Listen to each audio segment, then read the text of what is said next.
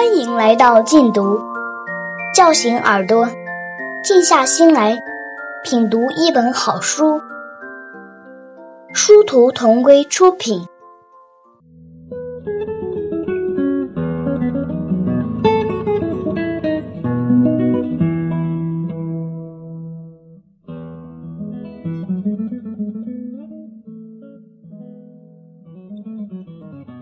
蓝色的海豚岛，美国斯奥台尔著，富定邦译，一部情节跌宕的女孩版《鲁滨逊漂流记》。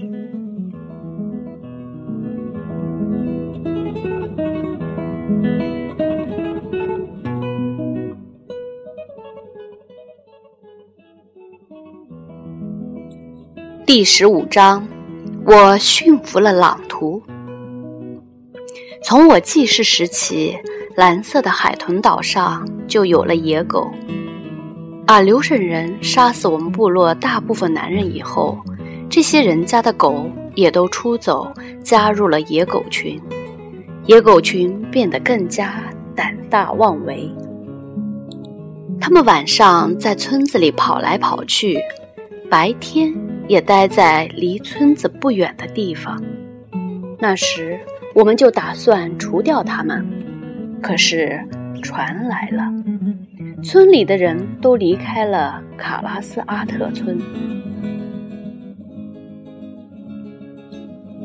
我相信，这群野狗变得这样胆大妄为，是因为有一条领头的狗，就是那条脖子上毛很长。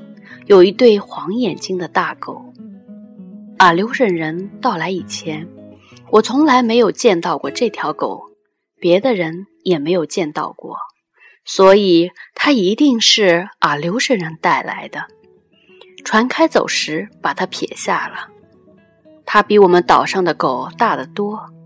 再说，我们的狗毛很短，眼睛是褐色的。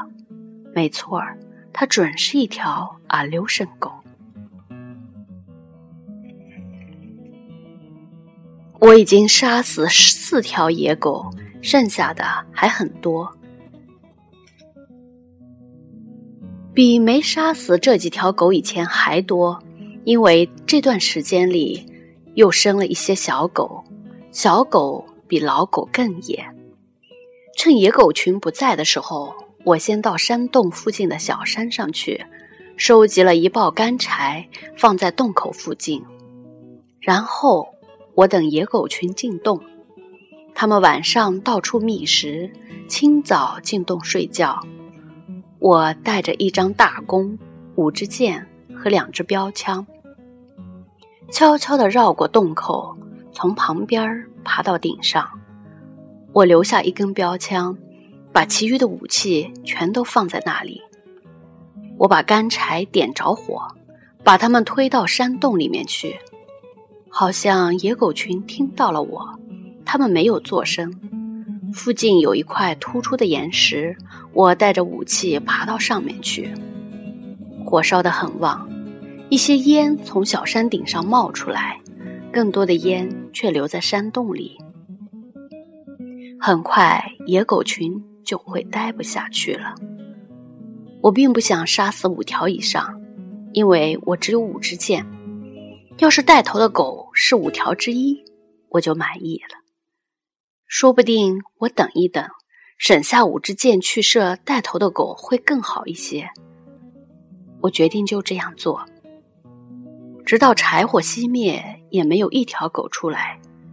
随后跑了三条出来，接着跑出来七条，过了很长时间又跑出来七条。山洞里还有许多。带头的狗出来了，它跟其他狗不一样，没有跑开。它跳过柴灰，站在洞口，嗅着周围的空气。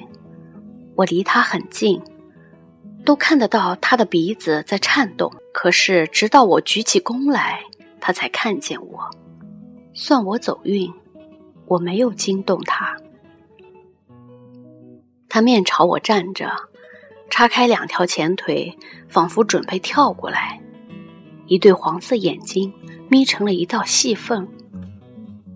箭射中了他的胸膛，他转过身去走了一步，就倒下了。我又向他射了一箭，却没有射中。这时，又有三条狗跑出山洞来，我用剩下的几支箭射死了其中两条。带着两只标枪，我从突出的岩石上爬了下来，穿过灌木丛，走到那领头狗倒下的地方。它不在那里。趁我射其他狗的时候，它逃走了。因为受了伤，它不可能走得很远。可是我在岩石周围和山洞前面到处寻找，都没有找到它。我等了很长时间，然后走进山洞去。洞很深，不过我看得很清楚。山洞尽头一个角落里，地上有一只吃了一半的狐狸，旁边是一条黑狗，带着四条灰色小狗，其中一条小狗向我慢慢走来，像一只毛茸茸的圆皮球，一只手就能握住。我想把它抱起来。可是大狗跳了起来，露出了牙齿。我举起标枪，退出山洞，没有把它震出去。受伤的头狗不在那里。天快黑了，我离开了山洞，沿着小山脚下走回峭壁。我在这条野狗经常出没的小路上，没走多远，就看到一根断箭杆儿。那是从靠近箭头的地方啃下来的。再往前一点儿，我发现地上有他的脚印，脚印很不匀称，看来他走得很慢。我跟着脚印走到峭壁那里，但最终因为天太黑，失去了踪迹。从第二天开始，一连下了两天雨，我没有去找他。我利用这两天功夫又做了一些箭。第三天，我带着这些箭和标枪，沿着野狗群到我家来回踩出的小路走过去。雨水冲掉了他的足迹，但我沿着小路来到一堆岩石跟前。我以前曾经在那里见过他们，在岩石边上的尽头，我找到了那条大灰狗。那只断剑还插在他的胸口上，他用一条腿垫在身下躺着。他离我大约十步远，所以我可以清楚的看见他。我相信他已经死了，不过我还是举起了标枪对他瞄准。我快要投出去的时候，他的头稍稍的从地上抬了一抬。马上又埋了下去，这使我大为吃惊。我站在那里，不知该怎么办，是用标枪还是用剑呢？我经常碰见动物装死，回头突然向你扑来或者跑掉的事。这样的距离，用标枪比用剑好，可是两种武器我都用不好，所以我爬到岩石上去。他要是想跑，我在那里可以看得见。我的脚步很轻，并准备了第二支箭，以防万一。我搭上箭，对准他的头，拉紧弓弦。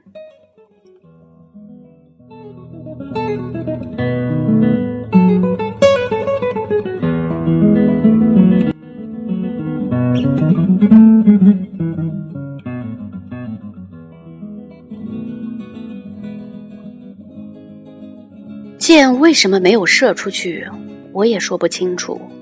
我拉着满弓站在岩石上，手却没有把箭放出去。大灰狗躺在那里一动不动，也许就因为这个缘故，箭才没有放出去。我站在那里望了它很长时间，然后又爬下岩石去。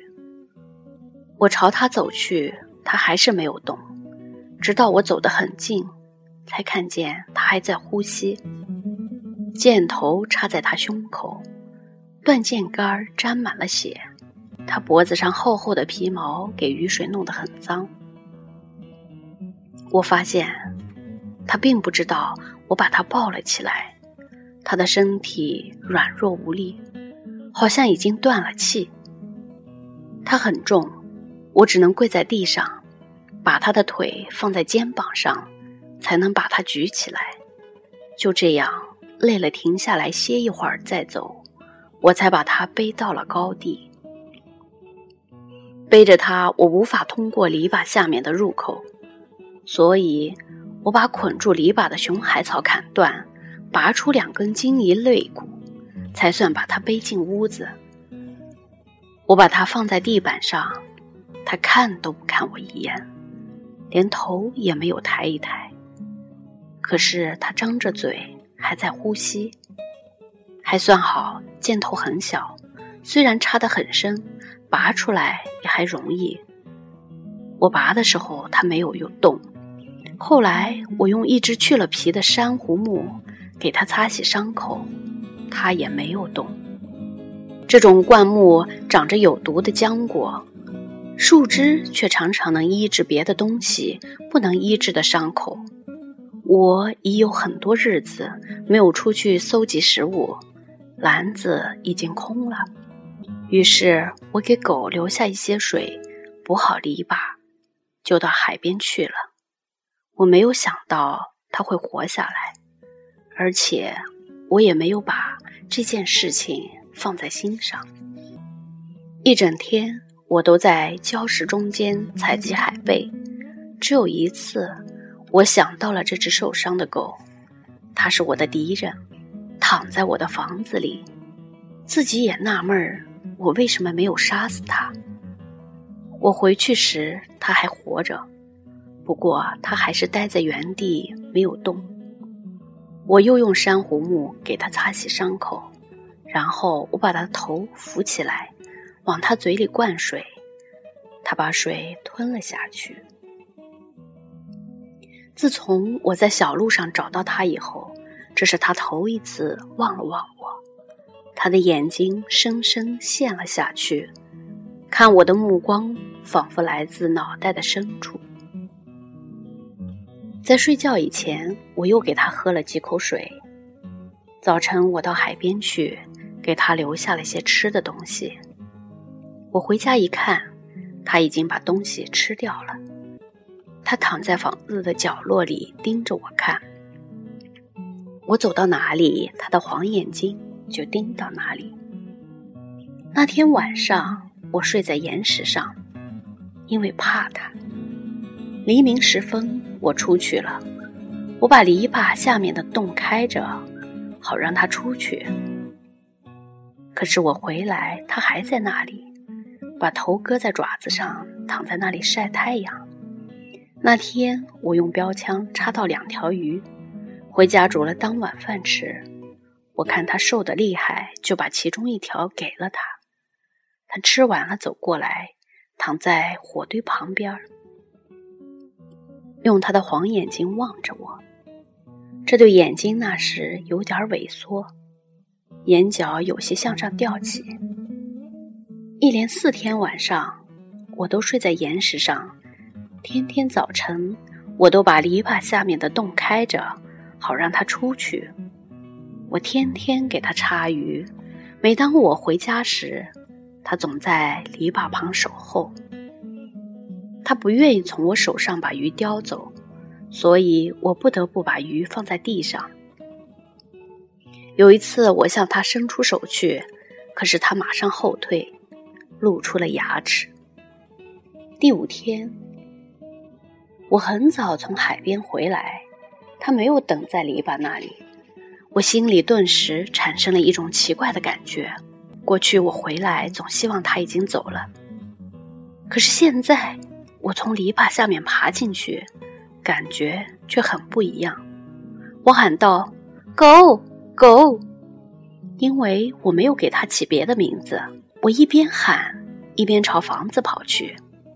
他在房子里面。他刚刚站起身来，伸着懒腰，打着哈欠。他先看看我手里提的鱼，然后又看了看我，摆了摆尾巴。